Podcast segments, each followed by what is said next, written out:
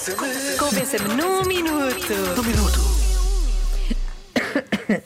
Convença-me num minuto. que Tomar o pequeno almoço na cama é péssimo. Péssimo. Olá, comercial. Bem, esta do pequeno almoço é fácil. Tomar o pequeno almoço na cama a mim lembra-me sempre hospitais e não poder-me levantar para, poder, para tomar o pequeno almoço fora da cama. E por isso, pá, não é, Perde um não é bocado a uma magia, não é? associação muito boa. E, portanto, é muito simples dizer-vos que tomar o pequeno almoço da cama é realmente péssimo. Beijinhos. Pronto, Isto ok. é um argumento Este espetacular. argumento é bom. É muito bom.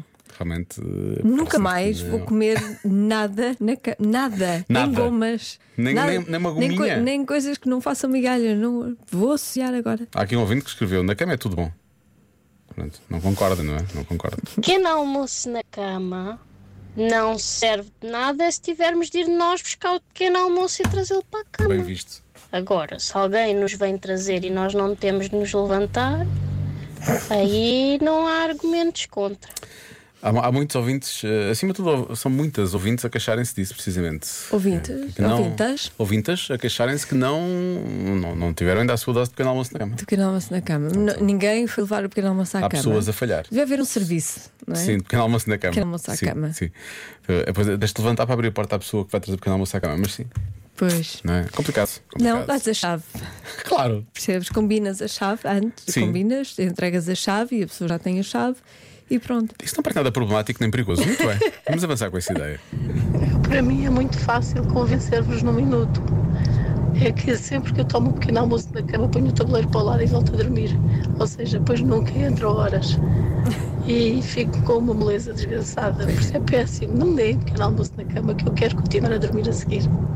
Beijinhos. É aquela moleza. É, não dá moleza. é? Aquela moleza. Sim, se, se houver planos, não convém que haja moleza. Claro, uma pessoa fica- fica-se ali, não é?